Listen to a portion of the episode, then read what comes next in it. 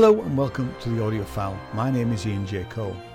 We are a monthly music and arts radio show focused on local, unsigned, and obscure music from across the globe. Welcome to the September 2022 edition. I've just returned from Edinburgh Festival Fringe, the world's largest arts festival, where I went with my wife Jane and we went as official reviewers.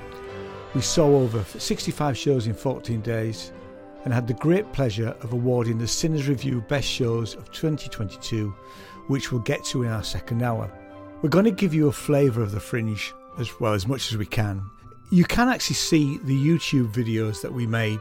They are all linked down below, all 70 of them. So, this month's show will include bits of reviews that Jane and I did, along with the music from some of the shows and trailers and other bits and pieces. And we're going to start with a track from EMN, and this is the Hip Hop Orchestra Experience.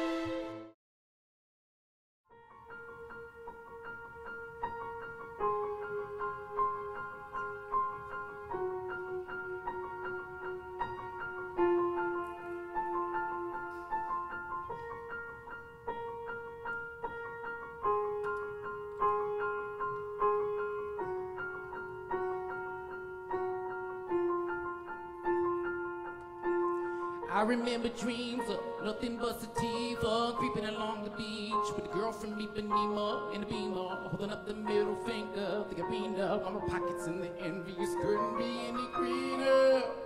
Keep up, speed up. I feel the heat, I got fever. Haters out and out for me for trying to stack my cheese. I'm so handing out hematomas can't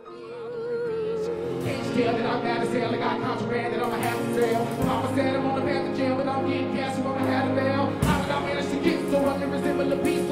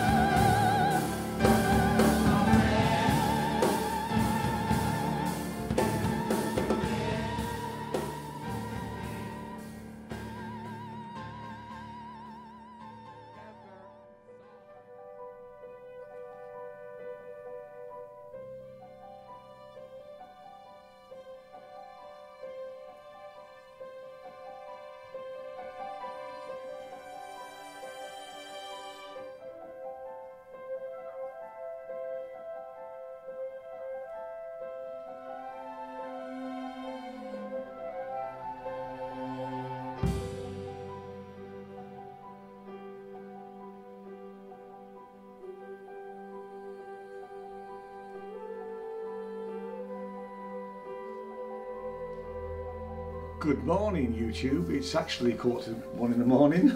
We've just seen our last show today, um, which was quite an experience, and it was the hip hop orchestra experience. This was my choice. Now, I saw these guys on video at last year's Fringe. Do you want to read a little bit of? Yeah, I um, will. Uh, so it's music, hip hop, breaking, spoken word, California based hip hop orchestra ensemble, and it's, and I apologise for the pronunciation, Mick Nawush presents music from their new album Death Becomes Life, which seamlessly fuses hip hop and classical. Unlike other hip hop acts, their lineup includes full strings, woodwind, French horn, and soprano. Their music uniquely challenges the MC, pushing the boundaries of both hip hop and concert music, creating something completely new. Like I say, I saw it last year, and it, it, it shouldn't work uh, because you know to, to, to, to basically meld hip hop with with almost traditional classical music. Yeah, yeah, yeah. And th- there is a there's a, a an opera singer in there as well, um, and I just thought it was absolutely mind blowing. I thought it was absolutely brilliant. I loved it, you know, and actually to see it, having having seen it last year, and then to see it literally live in a room with the the guys from the Scottish uh, Conservatoire, who were apparently. He said at the end had had one rehearsal I know, we just. you know, which was just like what? I mean. I mean, and these are you know they're, they're students and associates. Uh, wow, um, Yeah. it was it was a really really fantastic experience. It was full, pretty much. yeah, I think uh, a very appreciative crowd, yeah, yeah, Um, very enthusiastic. very enthusiastic, and it was just Yeah. Absolutely wonderful. Yeah, I mean, it like in. I mean, I just have to repeat what Ian said. It shouldn't work. I mean, I'm not a musician, but it's you. You just can't take your eyes off them. I mean, Yeah. uh, the whole you know the orchestra, the MC, it's hip hop, but because we were sitting right at the front, it was actually great to be able to listen to the words Mm. Um, and it does just blend in. And you've also got this added instrument of the voice. I mean, obviously you've got the MC's voice, but The, the you've, you've got the soprano. yeah soprano. Yeah. Um, and she's not singing actually any words, but she's just using her voice as a pure instrument. Yeah. And it just provides a sort of an added sort of what's the word? It's not background, but it's um, Well, it's just another instrument, I Yeah. think, really, in, in that sense, and it, it, it just works so well. but I mean the actual music that's produced is Yeah. really exciting. it's fantastic. Um, so you have some really loud, you know, it's quite crescendo. It's really exciting, but then there are much quieter moments.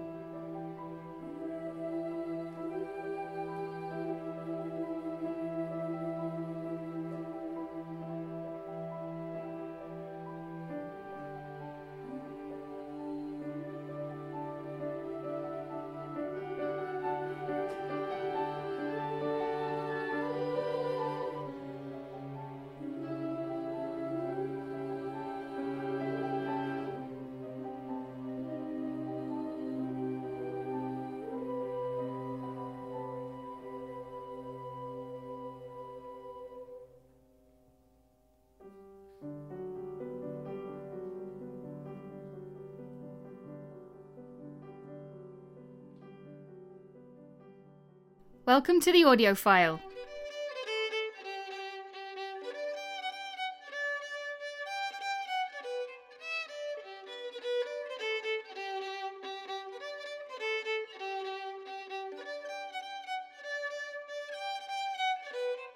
we went to see A War of Two Halves, which is the true story of uh, the Tynecastle, the, the Heart of Midlothian football team, who went off to the First World War together and they joined a battalion together. I'll read a little bit synopsis. So, the year is 1914. Edinburgh's Heart of Midlothian Football Club have won 19 of 21 matches and stand on the brink of becoming the Scottish League's champions.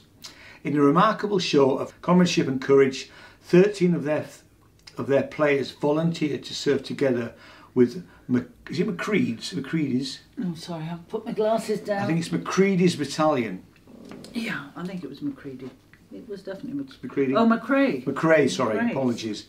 McCrae's battalion, destined to fight in France. This is their story, uh, and of their dramatic journey through Tynecastle Park, led by player-struck soldiers in a unique site-specific performance. Um, now, so that was the, actually that was the beauty of it, and I, I had read that before, but then we started off in the bar, and I said to you, I think I said. I, I hope it's not just all going to be in the bar. It wasn't. You go right the way around the football stadium, and we we even got to to, to have one particular scene in the dressing room, which it was Not many people get to not go many in there. fans of Heart of Midlothian football team get to go in the dressing room, and there we were sat watching this this this fantastic play. I just loved it. I thought it was Yeah. heartbreaking. I loved the fact that we, we we sort of moved around. That was quite nice. Then we sat a bit, and but I thought the the whole cast were absolutely superb. There, there was a violinist who played, uh, and they, we had songs, uh, and we had the, we had the history of their football that that that season's football match, uh, and then obviously the, these these lads went off to war, really, and I, I have to say I was in tears. Yeah. It was, No, and I wasn't the only one. No, there there were was several quite there was quite a few of us really. There was just, you know, it was it was very very moving. Um, But yeah, I mean, in several places they played um, the commentary. yeah, So you, you got, you know, you, you sat there listening to commentary and, and you really felt you were at the match. Looking over at the fo- at the football. Because Um, at one point the we were, we were sitting alongside the pitch. yeah, pitch side, you yeah. know, what I loved about it was obviously they didn't, it wasn't 13 people, it was about. no, it wasn't. You know, no, there was a cast of about about eight. Was- But they were yeah. all obviously real people, so we knew who they were, um, and you saw them as a team. Mm. You saw the reasons behind them enlisting. You saw them then become soldiers. Mm. Um, you understood the impact that that had on them prior to them going Mm. overseas. Um, and then then you saw them in the trenches. Yeah. I, I wouldn't say No. too much about that. It was a lovely was- little bit actually where, when they were still obviously playing before they they'd all enlisted, and um, we were walking through to the next bit, which was going to be pit side, and they were just stood on this. They were just playing football, weren't they? And it wasn't on the pitch, but it, they were on, on on this park bit. This, this sort of That was before that we was before got, we actually got to got to know them. Got to know and them. they were in. They were know, in. They were in 1914 kit. which was just lovely. So we so we ended up sort of walking through them, and the manager was stood there, and we sort of giving them direction. We're just little touches like that were just absolutely lovely. But the, yeah, all you know. the places that we were taken were re- were really important. yeah, they were. and it was you, you you felt you got to know them as a group as a team Mm. and you saw them you know the banter between them Yeah. and everything so what happened you know at the end when they're in the trenches that was because you know we, we talked about this in, in some of the other videos today about whether you care about Yeah. people Yeah, you really Yeah, care you about really- yeah. these these guys yeah. Kaiser Bill, he came marching o'er Belgium and France to challenge the empire with warlike advance. So the bravest of hearts volunteered for the fray, and they threw in their lot with old Geordie McCrae. Come pack up your footballs and scarves o' maroon, leave all your sweethearts in Auld Reekie Toon, fall in with the lads for the raff and away to take on the Hun old Geordie McCrae. Oh, it's sad to be leaving, but happy to go. Now it's up with the colonel and down with the foe. And when victory's ours, we'll be able to say that we fought by the side of old Geordie McCrae. Come pack up your footballs and scarves o' maroon. Leave all your sweethearts in Auld Reekie Toon. Fall in with the lads for the raff and away take on the Hun with old Geordie McCrae. Come pack up your footballs and scarves o' maroon, leave all your sweethearts in Auld Reekie Toon. fall in with the lads, for we're off and away to take on the Hun with old Geordie McCrae.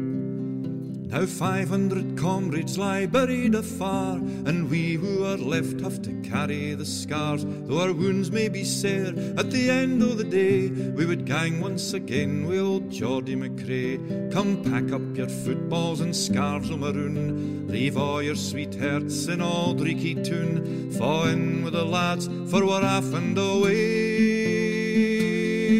to take on the hun with old Geordie McCrae. Come pack up your footballs and scarves o' maroon. Leave all your sweethearts in Auld Reekie Toon. In with the lads, for we're off and away to take on the hun with old Geordie McCrae.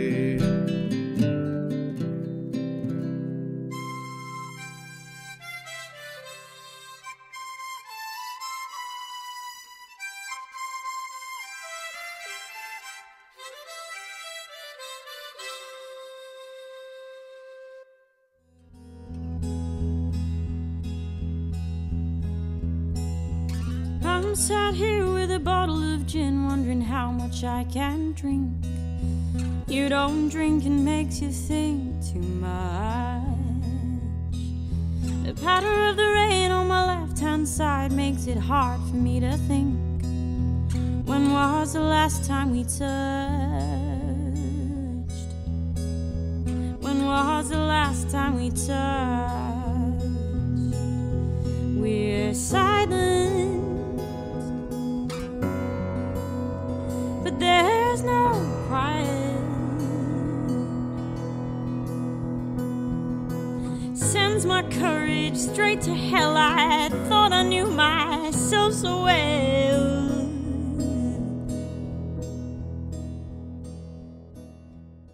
Manic Street Creature, and I apologise if I'm pronouncing this wrong. It's Maimuna Memon.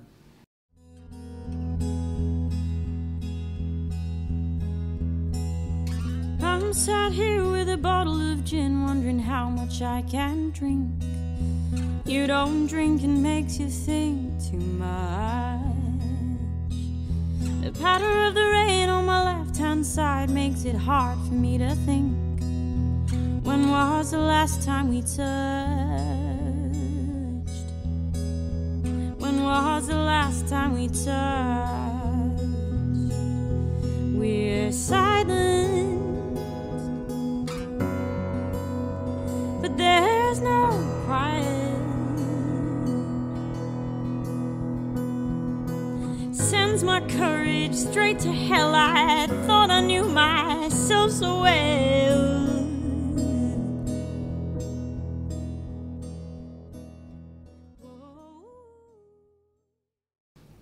Love, lust, and late nights collide in a musical roller coaster, taking the audience through the euphoria and distress of two people dealing with their own and each other's mental health.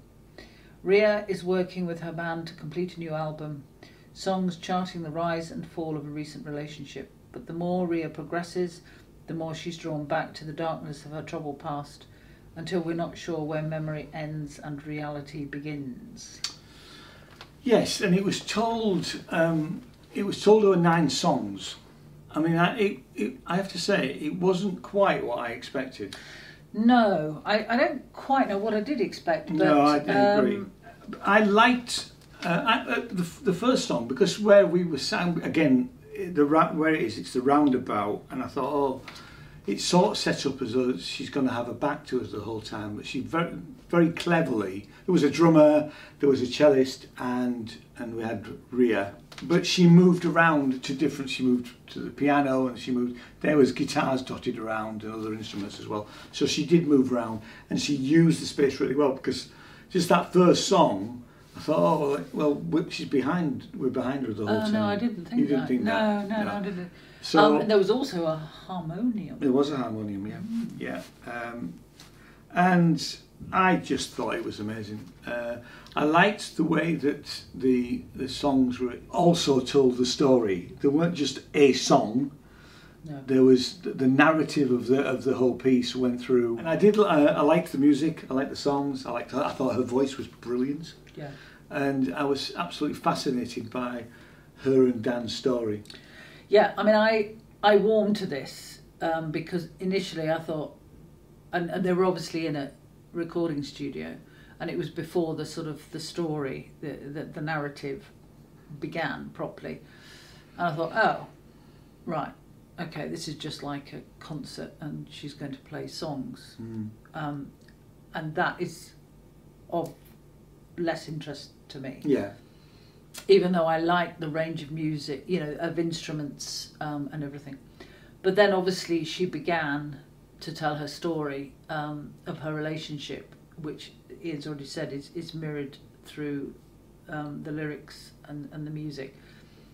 And I, it was very powerful. I mean, it really built up It did.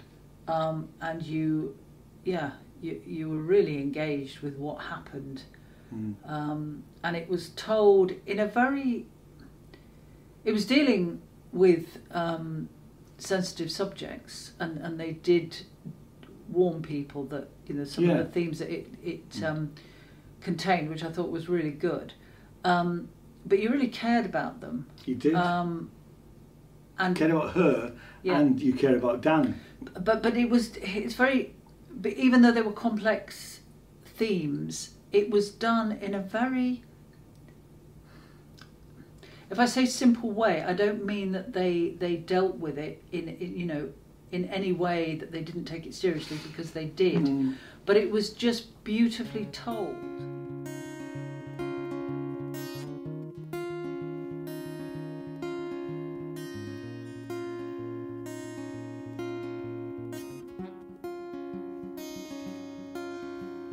She was a fighter, she carried on through. She is perfect to me, but I realized soon that her heart was ensnared by a man in the dark.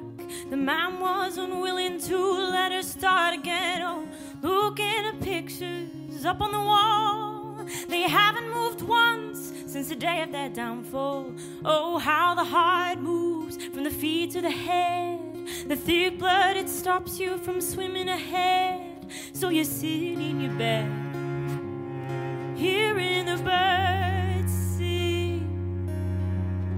Lie in your bed, wait till the morning comes. Ooh,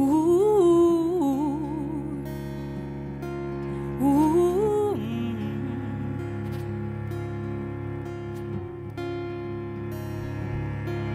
Oh, nobody listens to you when you're ten.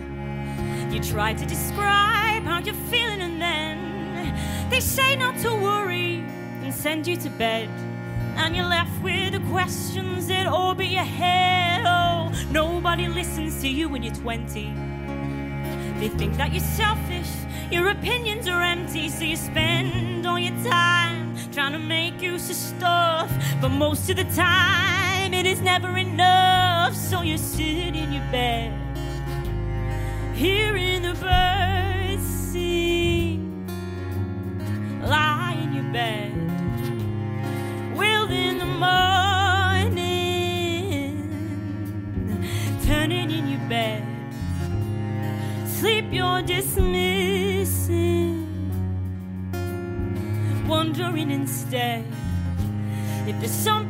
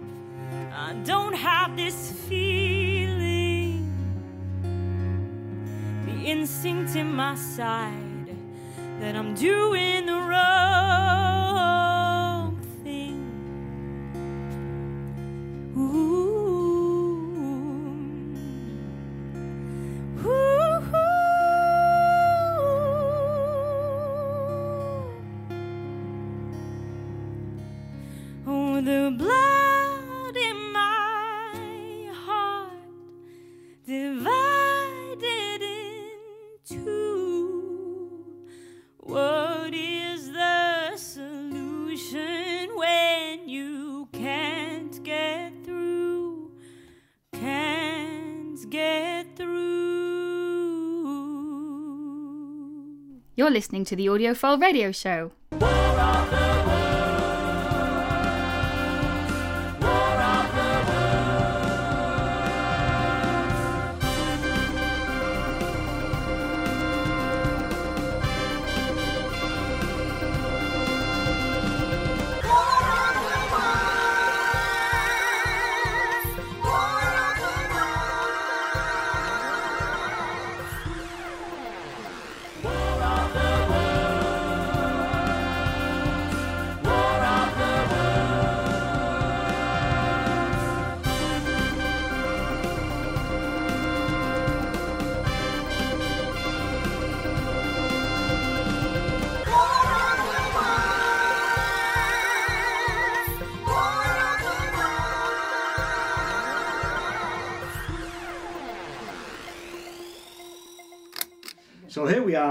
Day eight, show 34. We're getting more on the ball now. Um, I've, I've actually added them up twice. I thought we were further on than that. And this show is War of the Worlds, brackets, on a budget. Step aside, H.G. Wells. Take a break, Jeff Wayne. Back to your trailer, Tom Cruise. With one loop pedal, lots of cardboard, and many hats, our new hero will save the day. Maybe. This was absolutely bonkers And great. and brilliant. Uh, it was very Heath Robinson, cardboard, lots of cardboard and bits of string, and um, honestly, and great songs, and it was, it was just absolutely delightful. Yeah. All I would say is that the um, extra members of the cast are brilliant. They are, yeah, Um, they really yeah, are. you will. Yeah, if you- you, go to see it, it, you'll yeah. understand. Um, and the aliens are very good too. We've got planets, we've got aliens, we've got spaceships. Oh yeah. we've got, we every, I mean, all of the things that you've seen, seen and read in the book, because he's following the book. Yeah. But uh, it's a two-hander really, because Becky is doing um, tech, but actually she's doing much more than tech. She's she is part of the show. Yeah, yeah. Um, Yeah, uh, it was just absolutely delightful, uh, and I just, we I mean, it's just funny. It's inventive. yeah, It does tell the story, and it Yeah. is on a budget. it is. Um, and there were two young lads sitting in front of us with their parents, and they loved it. No one would have believed in the early years of the 21st century that our world was being watched by intelligences greater than our own. That as men busied themselves about their various concerns, they observed and studied. With infinite complacency, men went to and fro about the globe, confident of their empire over this world.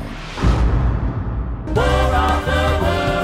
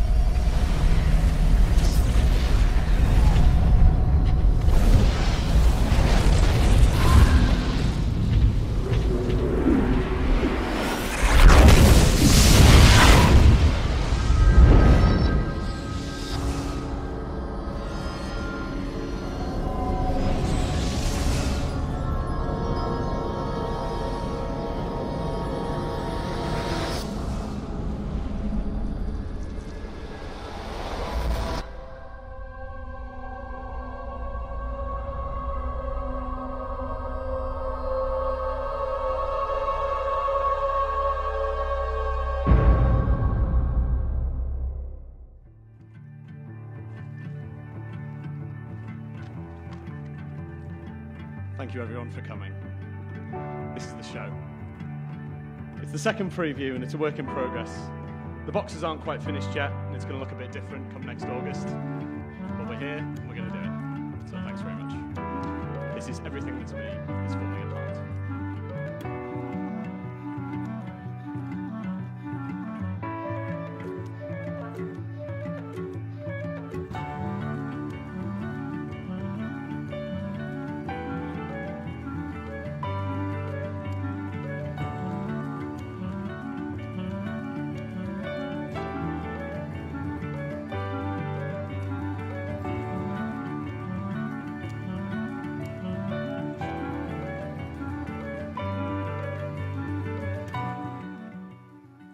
We begin where all things begin, outside in the rain. At one point or another, we've all been outside in the rain and decided that it was the end of something and the beginning of something else. The rain is the perfect place for that in many ways because no one is ever outside in the rain by choice. If you're outside in the rain, something has gone wrong. Outside in the rain is a place where I've used phrases I'd never normally use. Phrases like, Why is this crepe stand so understaffed? Or, yeah, I get yeah, but what's the French for? We cannot go that way because there is a goose. Standing in the rain is a place for contemplation because it's the only place you know your life has taken a wrong turn. Some people sit on the toilet to reconsider things. That is a terrible idea. You're sitting on the toilet and you have time to think. As life goes, you are winning. Now, Daniel is out in the rain and he's looking at the sky. He has stopped for one reason. Daniel is on a mission, a mission of love. He's been on missions in the past, you understand, but those missions tended to be for things like hobnobs or the right size Phillips screwdriver. The key difference between them and this is that all of those missions had a plan B. It's much harder to do that with missions for emotions. If the shop doesn't have hobnobs, you can get chocolate digestives. Whereas love isn't where you expected it to be, it's much harder to think to yourself, oh, I'll settle for terror. There's a light in the window of a terraced house above him, and he is infatuated by the owner of said light. His spectacles are now so coated in rain that the window in question looks like a shimmering beacon in an otherwise swirling black squall, but he feels he should be there. He has to tell that person, his best friend that lives behind that window, that he loves her, that he's always loved her. And what he thought he'd do is stand out in the rain, look at that window, and text her the enigmatic words, look outside. And then, when she came to the window, he'd be standing in the middle of the road, in the rain, shouting romantic overtures from right in the belly of the storm. Now, that plan has been a little soured by the fact that he sent that text six minutes ago, and she'd not yet come to the window. Uh, and that was six minutes more time in the rain than he really expected to spend. He, he was now sodden, the rain had invaded his jacket, his shirt, and it was running down the insides of his legs. But the light was on, so she was definitely in. There's no reason not to come to the window, but as time is getting on, he is beginning to wonder whether instead of a debonair soldier vanquishing the weather with a sword carved from his very heart, she'd appear to see a soggy payroll manager whose nipples were now very visible. he couldn't leave, though. We've all been looking at something and stopped just before it got interesting. We've all turned away from a drunk friend who decided that 9 p.m. at a wedding reception was the ideal moment to attempt the art of breakdance. Equally, we have all watched a child teaching, teasing a cat without recognizing that that cat's patience was becoming tantalizingly thin. There is one mysterious emotion that overrides all others at that point in time. I don't know what it's called, but I know it can be summed up with this phrase Oh, it's about to get good. Now, Daniel was at that point. No, he thought, no. You don't turn your back on a firework. I am not going to turn my back on this. Now, Steph is about 30 feet behind Daniel. She's also standing in the rain, but her journey home is considerably shorter. Her journey home starts here, the corner shop at the end of the road, and ends at the door that Daniel is in front of. She stopped in her tracks, looking at Daniel, because Daniel is currently staring directly up into her window. Steph had gone out for milk. She'd left the light on, as she always does, to deter burglars from thinking that the flat was empty, which was fairly irrational considering she'd spent the rest of the evening inside with the light off watching the shopping channel and was intending on doing exactly the same when she returned. Steph loved the shopping channel. She, she never bought anything, of course, but she found it hypnotizing. She'd periodically flick onto it because it's hard to underestimate the enjoyment of watching a presenter attempt to sell something for an hour with about seven minutes of scripted material. Uh, the desperate eyes, the look of panic, their dry mouths, the constant glances off camera to someone presumably doing this. The highlight of this hobby had come a year previously when she'd seen a lady point at a faux antique clock and say, What else can I tell you about this clock? um, well, it even tells the time at night. As if there would be someone sitting at home in a room full of sundials just shouting, Finally! Now, our Steph was standing in the, at the end of the road in the rain looking at Daniel. Daniel is in the middle of the road in the rain looking at the window. Steph didn't recognize Daniel. She didn't want to go back into a house with someone looking at it, so she was going to wait there very patiently until he went. Now, unfortunately for Steph, that was just when her phone received a text, the noise of which was taken by the wind down the street and towards Daniel. His trance suddenly breaks. He moves from squinting at the light in the window to squinting at her, and for a moment they are trapped, both at their most vulnerable.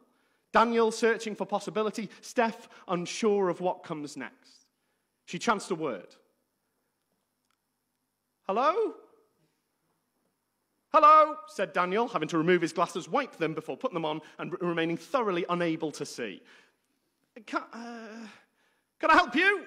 said Steph loudly but tentatively, taking a few steps forward into the road.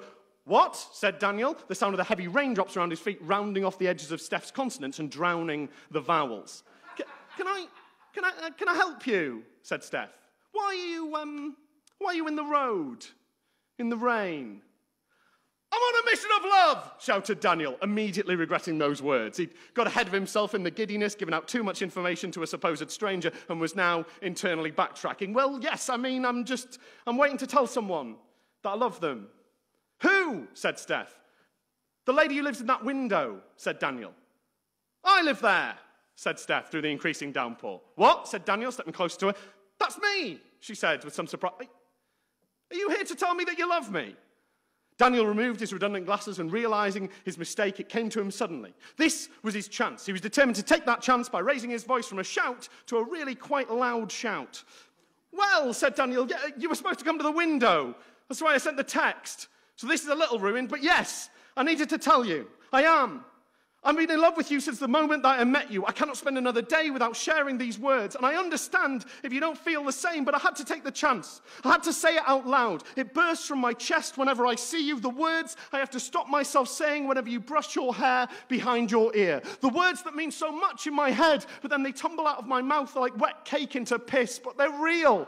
Love, real love. Scared and feeble, I stand before you. And whatever you say, whatever you decide, I'm glad I did this. I'm glad I said it. Glad that I wouldn't die wondering whether I should have. I, Daniel Stephen Timbers, love you completely and utterly with all of my heart. Daniel fell silent, closing and screwing up his eyes so not to see her face before he heard the tone of her next words. Relenting the duty of the noise, making back to the storm and letting his words hang and be hollowed out by time. There was a long pause, a long pause a really long pause. Are you sure you've got the right house? said Steph. what? said Daniel. Because, Steph continues, because I, I don't think we've ever actually met. I, I, I don't think we know each other. Daniel wiped the rain from his glasses, took a few steps close to her, placing a hand on his forehead to shield them from the torrent for a couple of seconds. Ah, hang on, he said. No, you, um, you said you lived there he said, pointing up to the illuminated room. I, I do, said Steph. Daniel puts his hands on his hips and looks around. But are you. What, what street is this? Crafton Street, said Steph. Ah, I must have got lost because of, the, because of the rain. I want the next one along. Steph offers a few conciliatory glances to him, it's fine. All these streets look the same. It's an honest mistake, she said. Daniel looked back at her. I'm sorry for telling you that I love you. It's fine, said Steph. No one's ever said it to me before. I, I hope it works out for you. I'm, I'm going to go in now, you know, because it's raining. Yeah, said Daniel. Steph reached into a bag, picked her keys out and let herself into the house. Daniel checks his phone. It was a reply from Olivia. It said, I know. It's really coming down out there.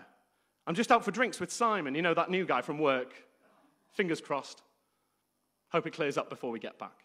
So this was the first show of the day, and this was Everything That's Me is Falling Apart. Using a mixture of animation, visualization technology, uh, a live camera, and a toy train, comedian David Callahan brings a groundbreaking comedy play packed with heartfelt, bittersweet, and hilarious stories of love and loss. And this was everything that the Fringe is about, really. Um, I mean, David's David's storytelling is Is just breathtakingly brilliant. really. Superlative. I mean, he's a great comedian. It's it's, it's funny, it's poignant. His story because it's because he actually says it's theatre comedy, but actually you you could also include storytelling in there and all the yeah. multimedia oh, yeah. stuff. Yeah, yeah. Um, it's absolutely brilliant. It's just brilliant. Each box, which was then projected onto the screen, had a story attached. Some just illustrated a moment, Mm. others illustrated a full story.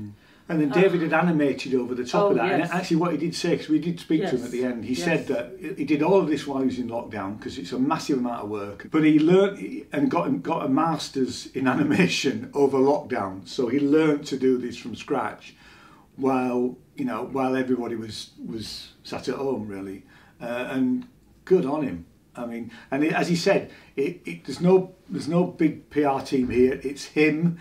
Uh, his mate Graham helped him build some of the, the, the, sets. sets. and I think a friend of his father. No, his father. Oh, his father. Oh, no, it was a Geordie. He said a Geordie. Yeah, that was his father. Oh, was it? Sorry, I apologise. Yes.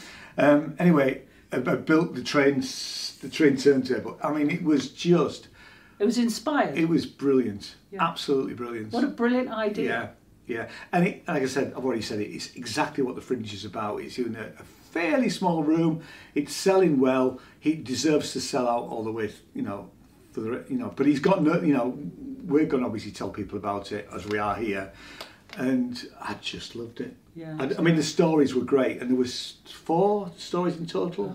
Well, no, there were more. Yeah. Um, because there, there were six boxes and then there were two extra boxes. The one- eight boxes, yeah, that's right. Yeah. And one box was a repeat Repeat, box. yeah.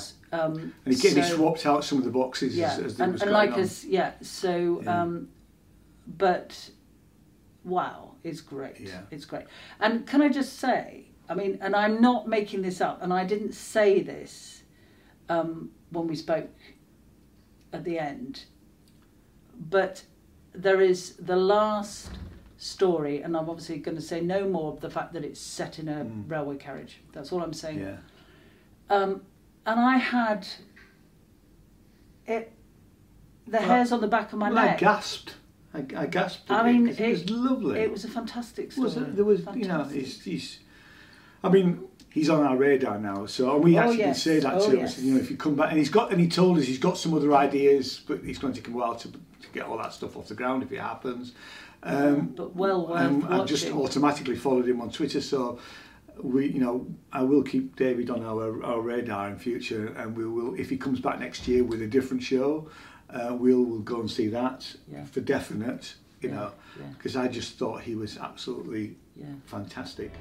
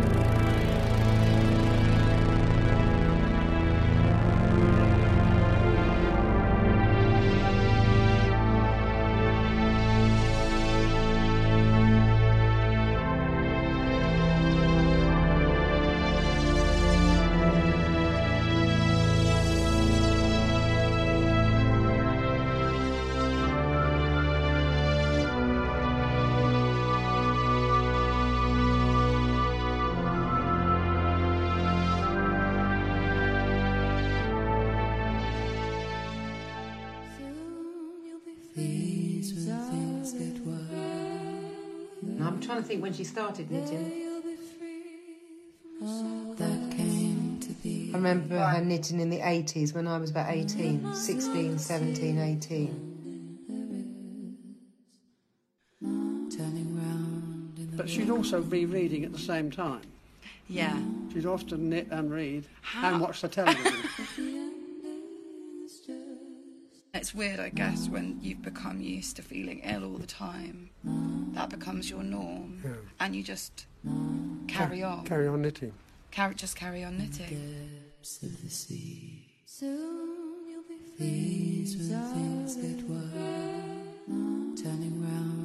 But she'd also be reading at the same time. Yeah. She'd often knit and read and watch the television.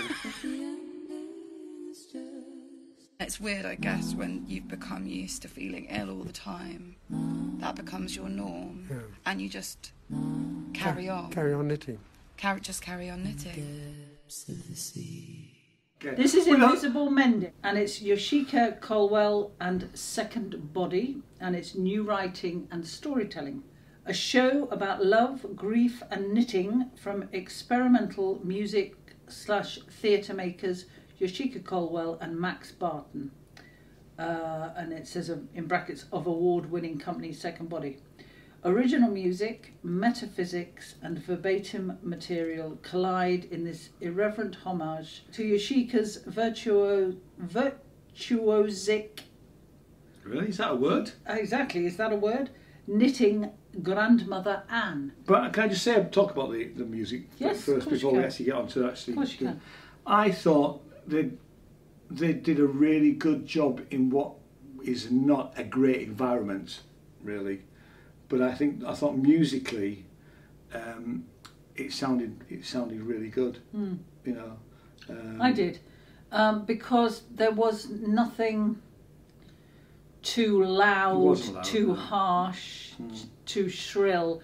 So so it took the ambient music. It was de- very delicate, and you know, it's guitar and lots of looping going on and vocal parts. It was just delightful.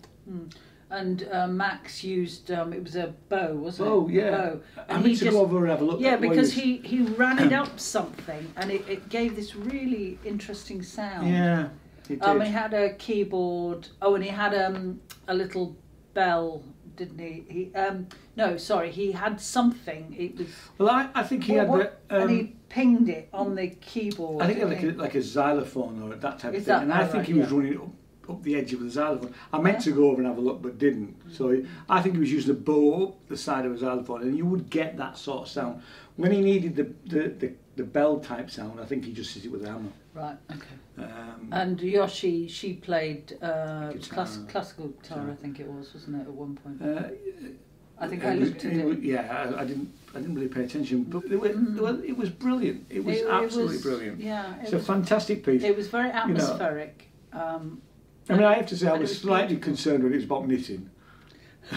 you know, but actually, one of the one of the, the, the first thing she started doing when when it literally started was she had two knitting needles and she just she just rubbed them into a microphone. And I don't know whether you realise that, but that went all the way through the whole hour hour and ten minutes. No, I didn't. They were just in the background. So in the background of every piece of music was these I two th- these two little knitting needles.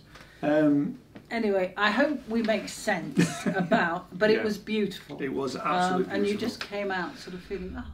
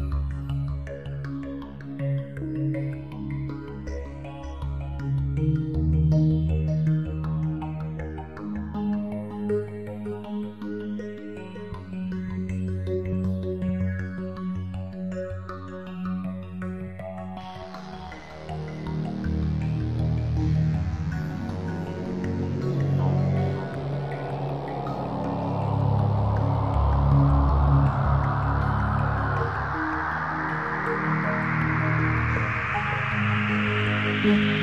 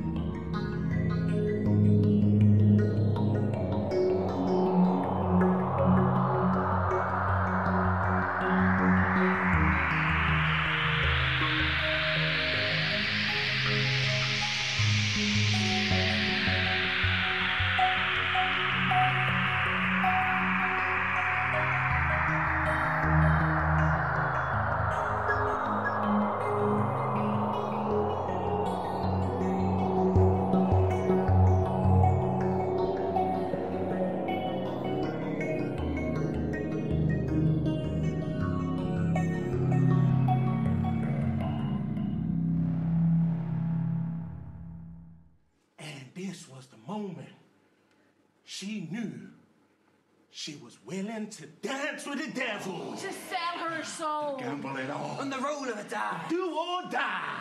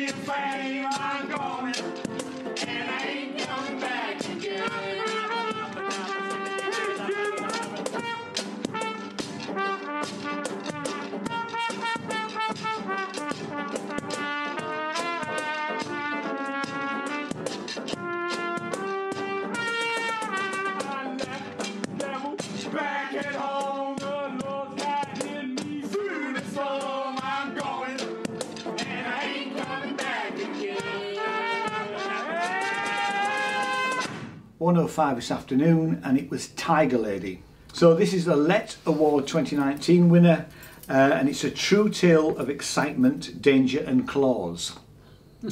the most ferocious, unforgettable Mabel Stark, the queen of the circus in the time of the greatest show on earth, uh, was the only woman to step into the ring with seven tigers. Um, the crowd loved her, the men loved her, the tigers loved her.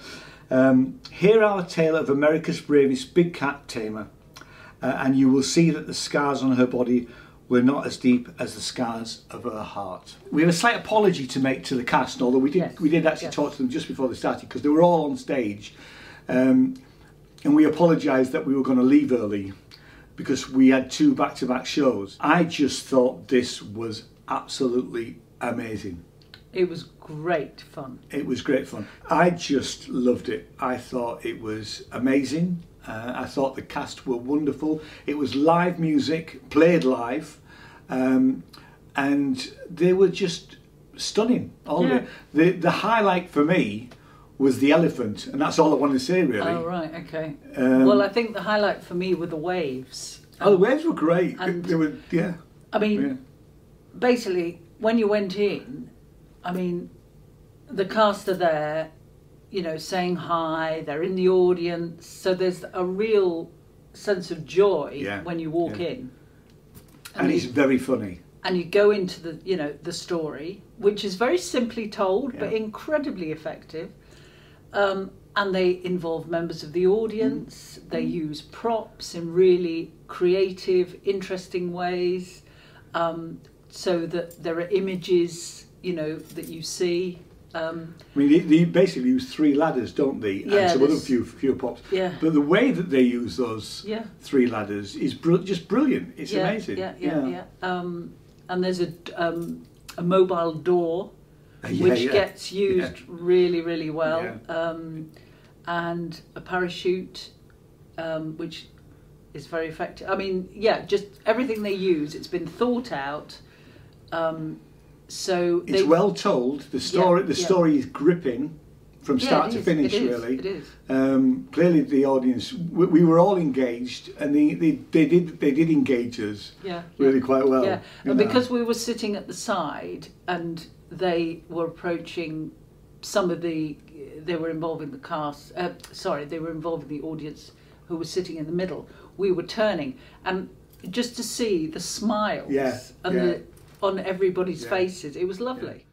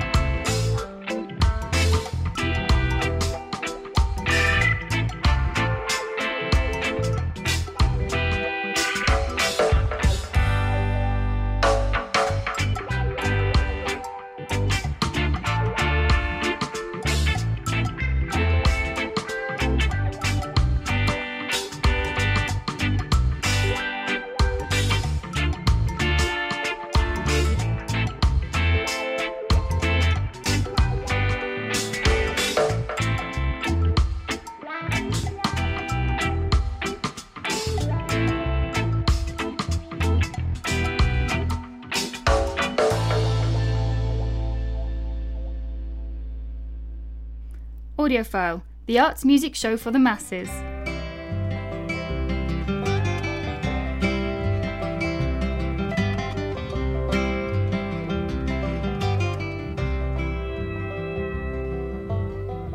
Most days I stare out the kitchen window. Washing dishes, I might sneak a puff of grass in the yard.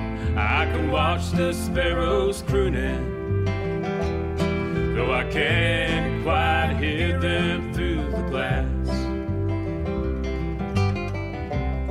For the laundry, do some shopping.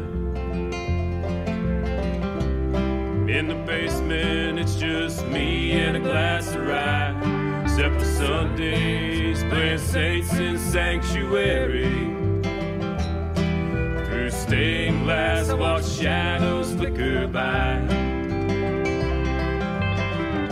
When I was young, I played at cops and cowboys.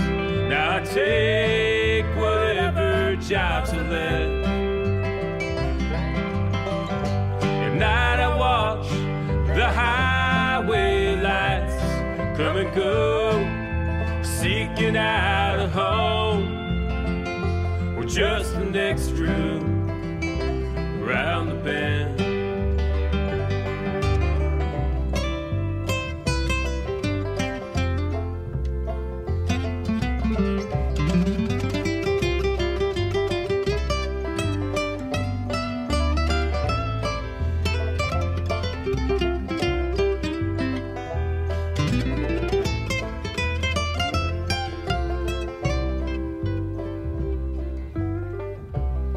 Anybody tell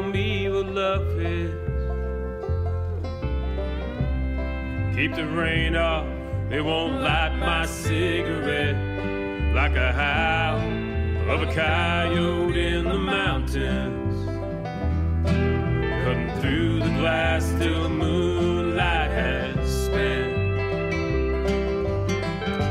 When I was young, I played at cops and cowboys. Now I take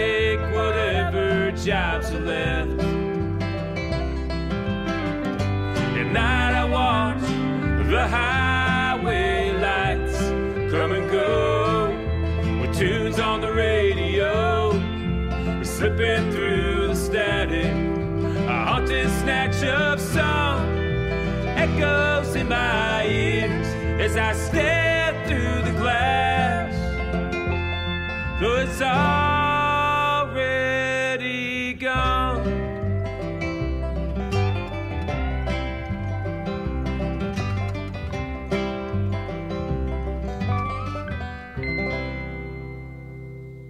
That's the very brilliant Sam Wright and the Bard Owls there.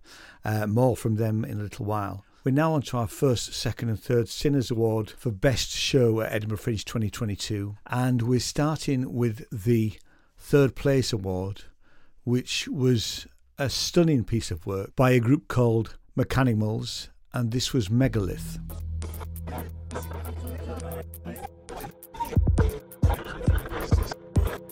As an investor, the of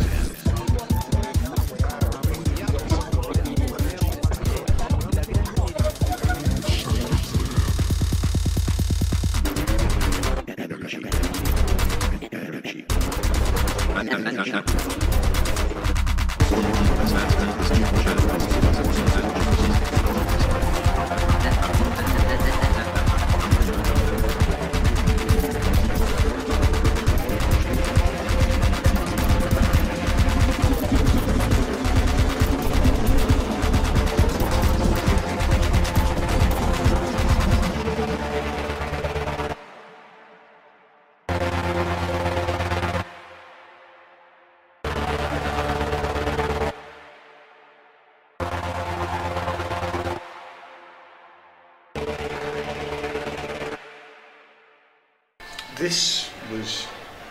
Amazing. Yeah, we at the end of it, we just turned to each other and went, "Wow."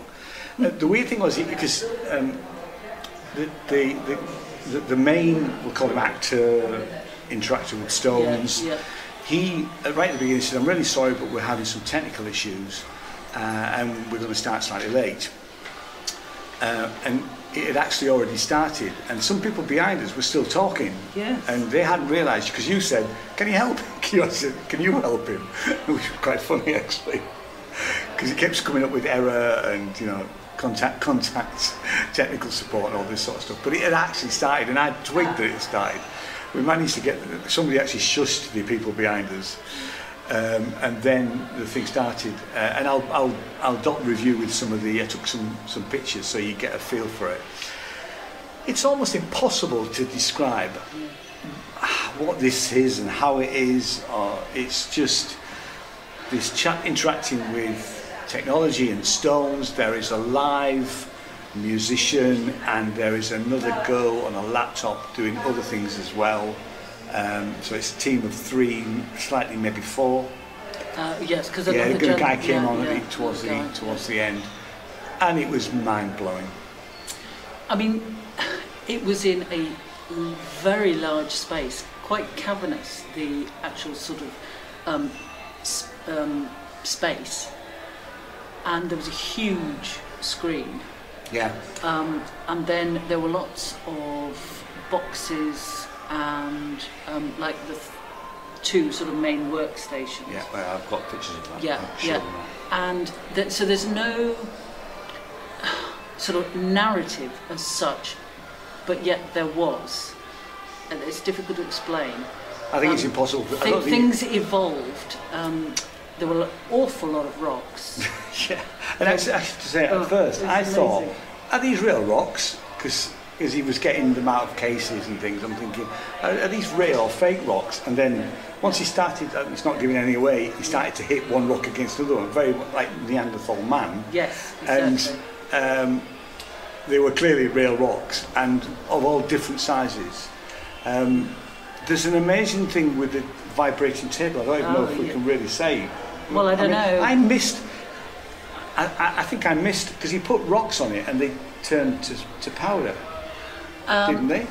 Did I? well, did I it- was- imagine that? Or They, they did no, no. He he, he tipped them out? Yes, yes. And then it- suddenly, they, they almost very quickly they seem to just disintegrate to powder. But it was interesting because when they were vibrating, the sand was vibrating.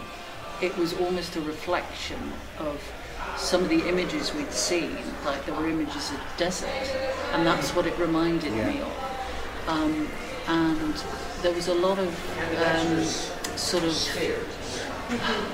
I mean, there were elements, elements of the primeval there. Um, there was performance art, um, and then there was quite an amusing um, where we still had sort of instructions from Oh, yeah. from the computer, Yeah. which was quite funny. Um, and but then and it was so loud. It was incredibly noisy. It was like the noise of drilling, and you know, it was absolutely. And then suddenly, it was peaceful. It was, um, and there was this beautiful. It was like um, it was a sort of one of those um, umbrellas that they use to reflect the light. Anyway, it was, it was illuminated and it was like a giant sun. Whether or not that's what it was supposed to be, I don't know. But it bathed us in sort of golden light, and they began rearranging things. I won't. Yeah, I don't want to give it away. No, away. don't- don't give no, the whole and, thing away. And then there was the most beautiful part at the end, um, which I won't say. what We it had was. Tibetan singing bowls, which Oh. I have recently Oh. used, not real ones. I didn't use real ones, but they had real Tibetan singing bowls with a little bit of reverb, and it was absolutely beautiful. I mean, and very was- delicate, and it was just Yeah. absolutely I gorgeous. mean, the difference between all the noise and this tranquility and this most beautiful image, which is wonderful at the end. Um, ah, it was just mesmerising. Um, but it's incredibly, incredibly innovative Yeah, as a media, you know, mixed media show. It's almost you'll never see anything like this. It's definitely fringe. It's you, but you'll never see anything like this. Really, I was expected to sort of like it, but I didn't. I wasn't expected to be mind blown because I No. was. I was absolutely. I mean, It's yeah. a stunning piece of work. It's Um, it's and I think there's lots of sort of layers going on that Yeah. Yeah. Um, you can almost go see it again because actually because and, Yeah, and I know yeah. some of it is improvised because Yeah. what he was doing he would the, certainly the two people where the, the lights were at the sides were reacting to what was happening in the central stage Yeah. so it, you know if we go and see it tomorrow it, it Might quite be- well be, be a little bit it will certainly be a slightly different score and, and some of what he, the main character, was Mm. doing, um, the main protagonist, um, he can't recreate. No, he the, can't. The same. Yeah. Um, absolutely amazing piece of work I mean, it's stunning. As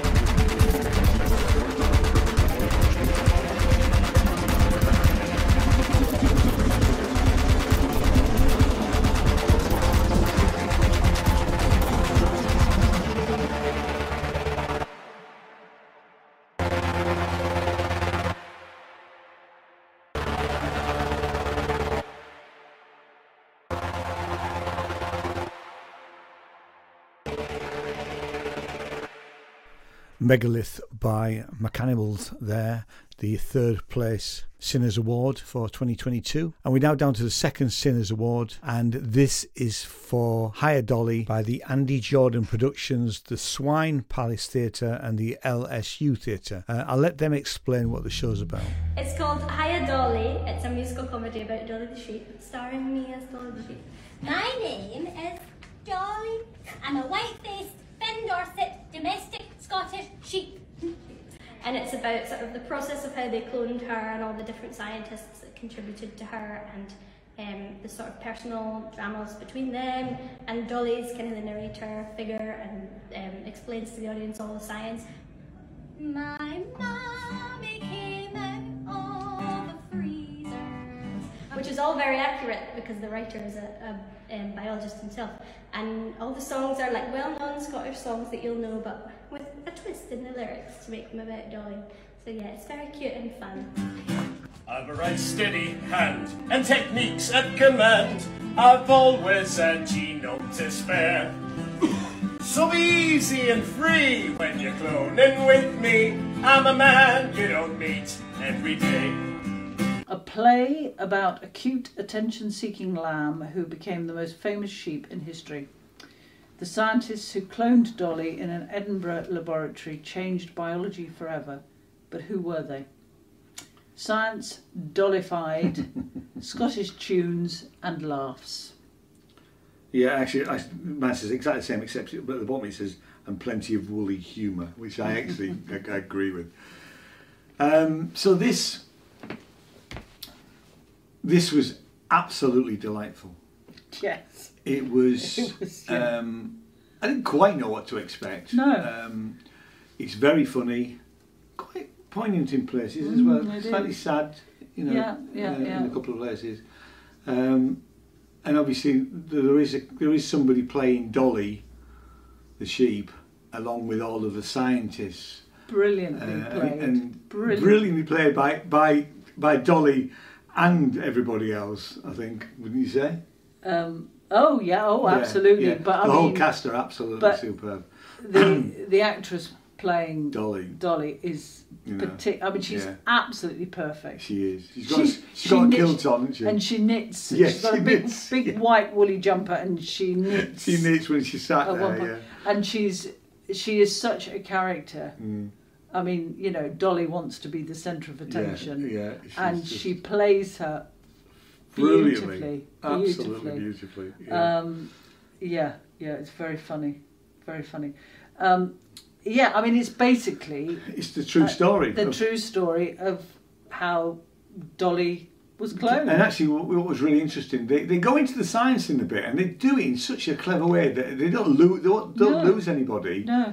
Um, uh, and it's I mean it's very very I mean because you know the, science behind cloning cloning animals is complex beyond belief, but actually they make it they make it really entertaining. You know, don't they? and and sort of and quite accessible. I Oh, mean, very in the much sense, so, yeah. you know, you're Very not lost. so, yeah. I mean, yeah. I mean, it's obviously done on a very superficial Mm. sort of level, but you do sort of get it. Yeah. Um, and you know, and all of the songs. I mean, there's a, there's a lot of sort of sort of well-known songs, but the, the, all of the lyrics are rewritten Yeah. to do with the science of cloning and Dolly the sheep, Yeah. which is just all- all just delightful. yeah. absolutely delightful. very Um, yeah, very amusing. Yeah, no, I loved it. I thought it was great. Um, it was just great fun. yeah, Uh, sticking with it. I mean, Mhm. well acted by everybody. Ex- brilliant. And on stage, um, there was a guitarist um, Oh, yeah, and, and a a violinist. violinist who Yeah. played sort of incidental Yeah, and sort of song bits. and the tunes, And, and, then obviously when there were Mm. songs. Um, there aren't that many songs, uh, but they're really effective and they absolutely fit the narrative. Well, I, I, I slightly disagree. I think there's more songs than you think Mm, well. because the, the songs fit perfectly well. Um, but yeah, really enjoyable. Um, It's mm. definitely a great thing to go see. Mm. So uh, It's really interesting. You learn, Yeah, you you do, I yeah. mean, and it's a huge event in history. Yeah. Yeah. Well worth anybody's Yeah, time, really. Brilliant yeah, yeah, show. yeah. Fantastic. fantastic Yeah. retelling of Yeah. of the story. Yeah. This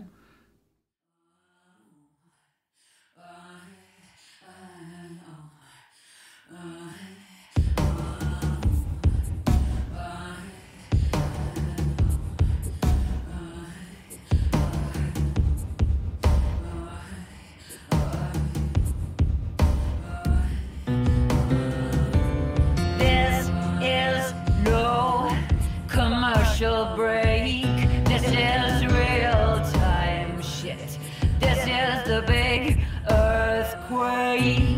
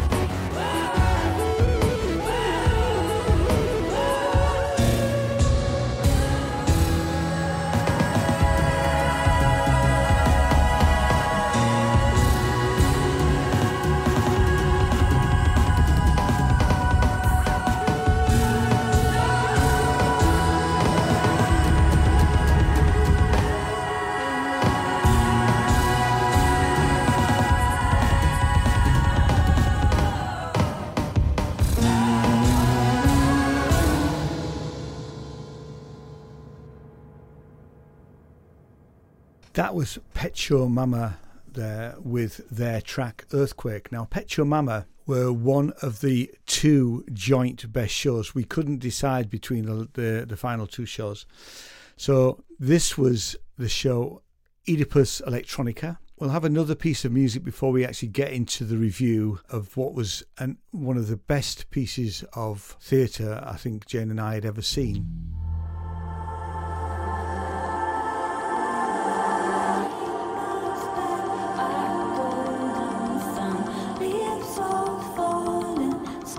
Turn grey. Fever bleeds the dream away. Oh, my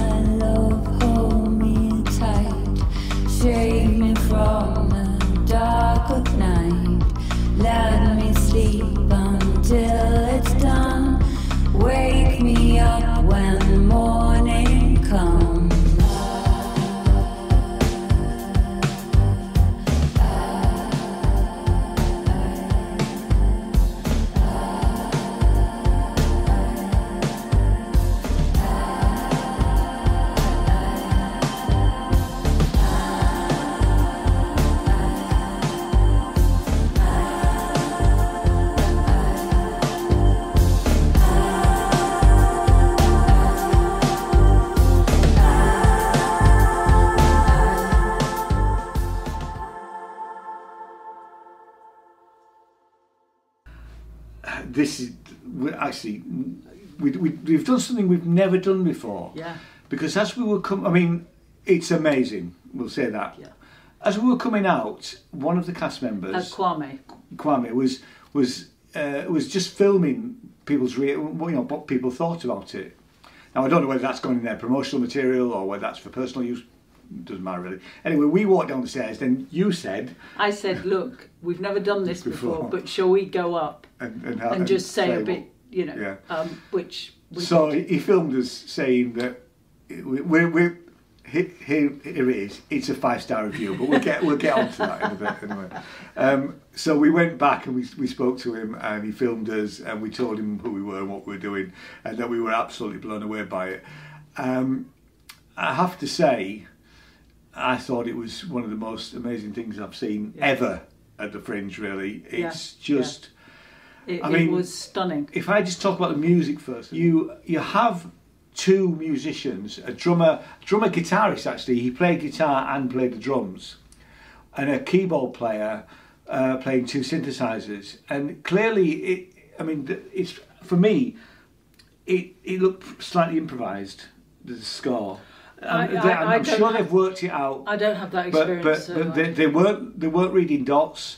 They were they were they were clearly playing to what was going on on uh, on the stage, and they were part of it. Really, you know that that I mean, and I, I loved the fact that they'll have worked out the the important things. But some of I think some of that from a musician's point of view, and I'm sure they'll tell me if I'm wrong. Um, I thought some of it was improvised, and it was done amazingly brilliant. It brilliantly, it was brilliant.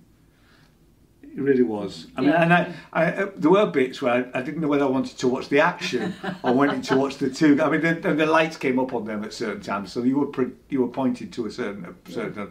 But I was watching them and watching the action at the same time because uh, what they were doing was fantastic I as was well. integral to It the was- whole, and actually, uh, yeah, yeah. the whole play, whole when they came when it when it finished they all came down they all, they all Yes, took a bow together so the the the the, um, the three actor cast members and the two musicians as well it's called Oedipus Electronica for a reason, Mm. um, and it does. I mean, it's the the, the so we you know, but the layers, the the complex layers that are going on.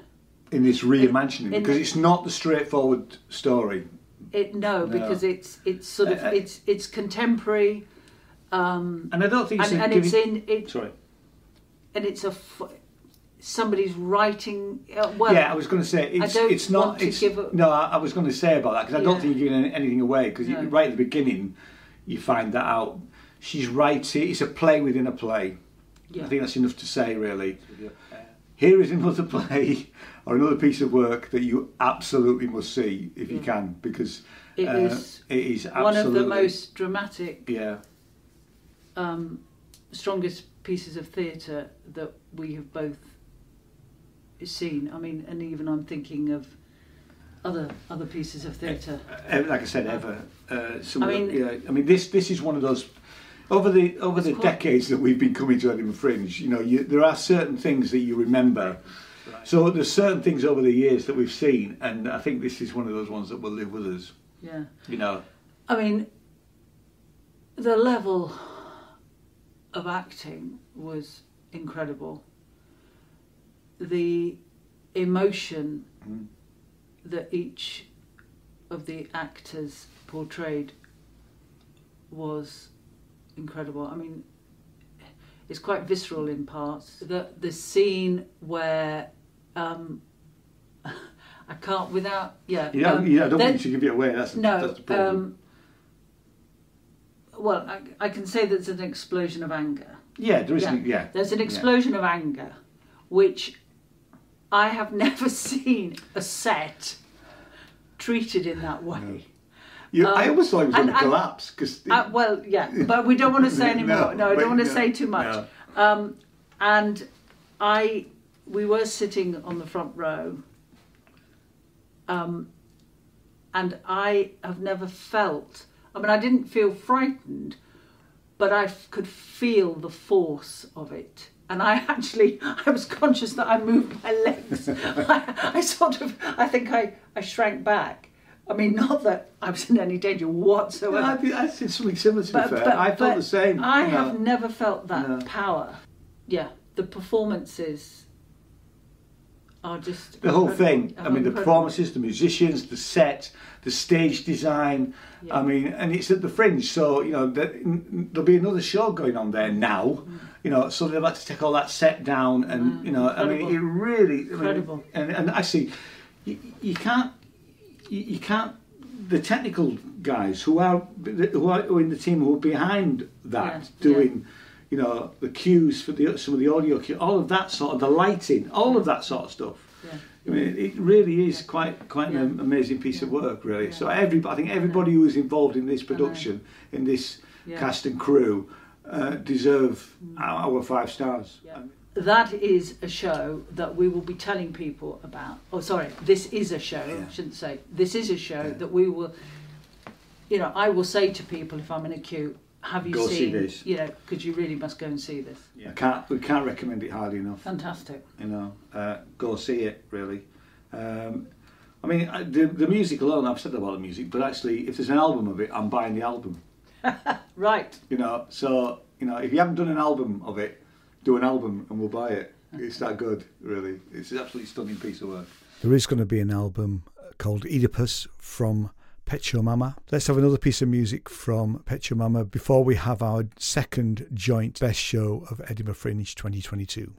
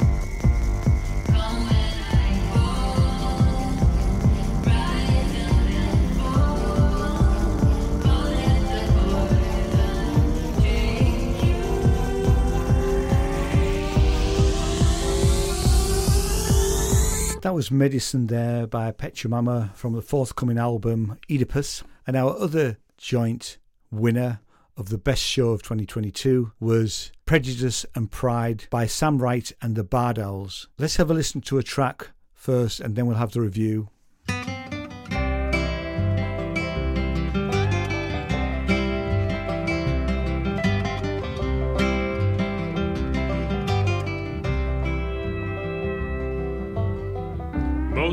Days I stare out the kitchen window. Washing dishes, I might sneak a puff of grass in the yard.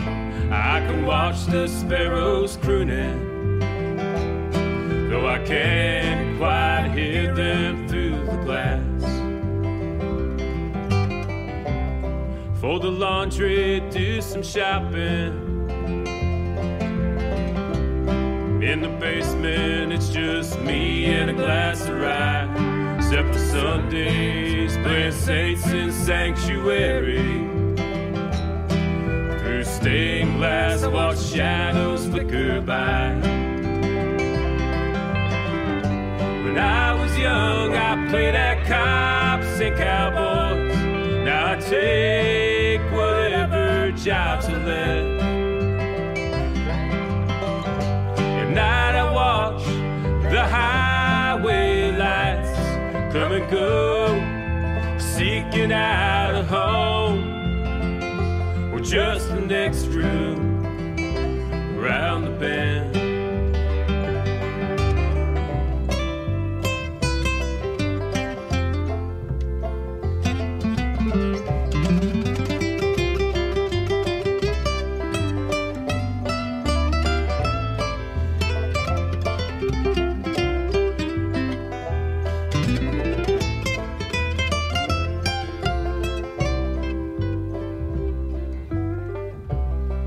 Anybody tell me what love is? Keep the rain off, it won't light my cigarette like a howl of a coyote in the mountains. Cutting through the glass till the moonlight has spent. When I was young, I played at cops and cowboys. Now I take whatever jobs are left. At night I watch the highway lights come and go with tunes on the radio, slipping through the static. A haunted snatch of song echoes in my ears as I stare Though already gone.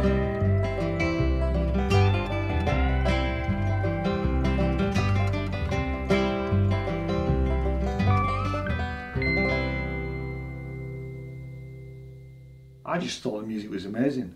I thought the whole thing was amazing. Well, I did.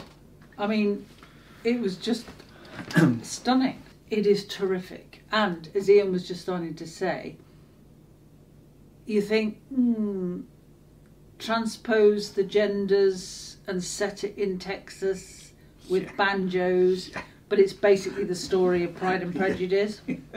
it really works. It's it bonkers, but it- really, it's really works. I mean, actually, we we were we, had, we were given a heads up because we were talking. There's a lot of other um, reviewers in, um, and one guy was from I can't remember what he said he was from.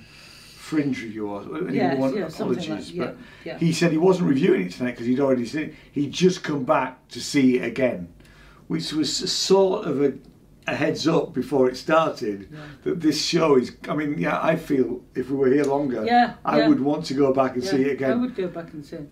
The harmonies are amazing. The whole cast are amazing. The songs are amazing. It's just very joyful. It's just brilliant. It's funny. hu- it's funny. It's yeah, um, it works. It's just The story works. Yeah. Um, and all the other things that Ian's already said. Um, yeah, it's terrific. absolute wonderful. Um, I just I'm in love with it. I mean, so much so we bought the album. You know. Yeah, so that so that- that, that, sort of says a lot, doesn't it? Really. Yep, You know. yep, it's a- Um, and I can't stress enough how you need to go and see this. Brilliant. Absolutely brilliant. But if you like musicals, I mean, even to be quite honest, if you like Jane Austen and just like to see, A different you know, version. a different version, and I mean, let's face it, a Well- lot of things like Shakespeare, Austen, they are reimagined, Mm. and this really works. I mean, the music. I mean, uh, the. I'm not a bluegrass fan by any stretch of the imagination, but the banjo. Well, the whole the whole band was brilliant. But the, the banjo playing, which is which is Sam Wright himself, and the way that he plays, sort of all the way through Mm. most Yeah, of it, does, yeah. uh, it's just it's it's joyous. It's brilliant. Yeah. I just loved it. But you've got um, a bass, um, Double bass. and, and he's there Yeah. on sort of he's there just the whole time. Yeah. Um, and then guitars and um, yeah, two or three two or three members play guitar yeah, at different and, and then the banjo. and then the banjo, and yeah, and obviously all the singing. yeah, Um, and the, but the harmonies, like I said, the harmonies are, great, are abs- absolutely amazing. yeah, out of this world. So, but so listen to it on Spotify or Apple Music, uh, anyway, uh, because the songs are, are great. Yeah. It can't be beaten. You must, you got to go see it. It's brilliant.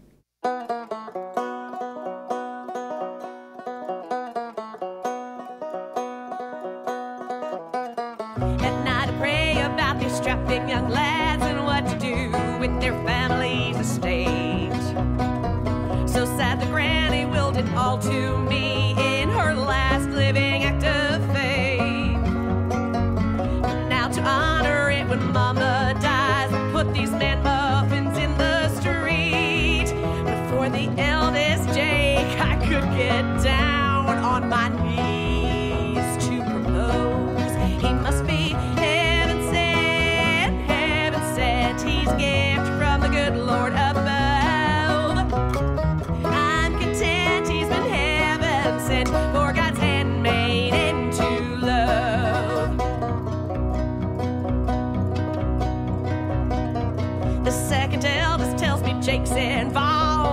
millionaire tramp, Carly Bing. I won't spare for this Bennett's quite fair, and I know he isn't wearing a ring. No doubt the spirit led me to this stud to get his home off the auction block.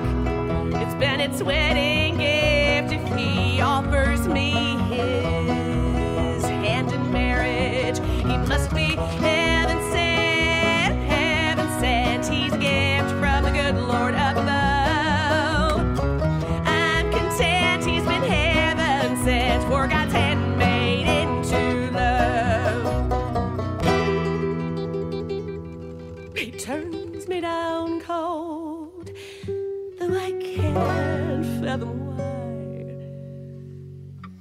His ungrateful pride leaves a girl thunderstruck. But his best friend, Luke Charlton, consoles me kinda nice. And the Lord shall repay him if he gives me a solemn nuptial vow that in holy matrimony we shall then consummate.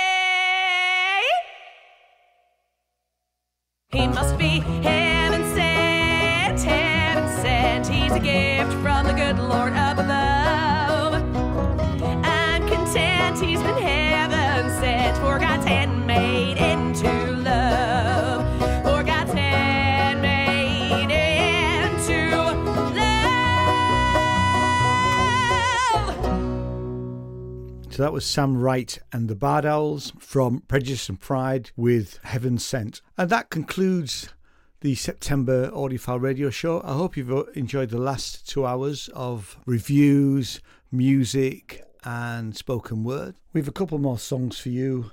The first one is by Sam Wright, which is Born with a Broken Heart.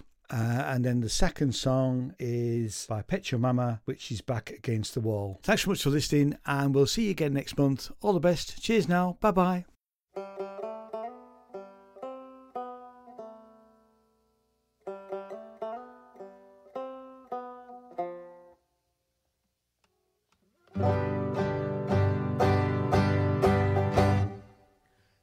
Think I was born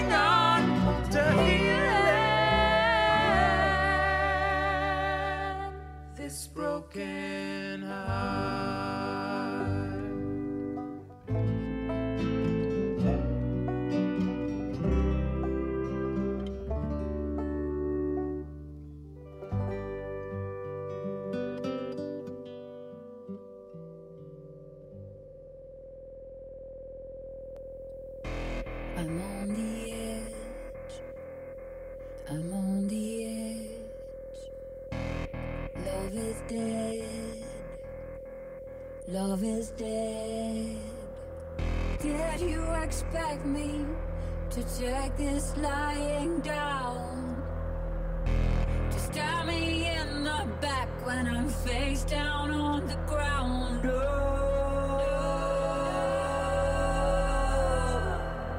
First to break, first to fall. You have me by the neck, my back against the wall.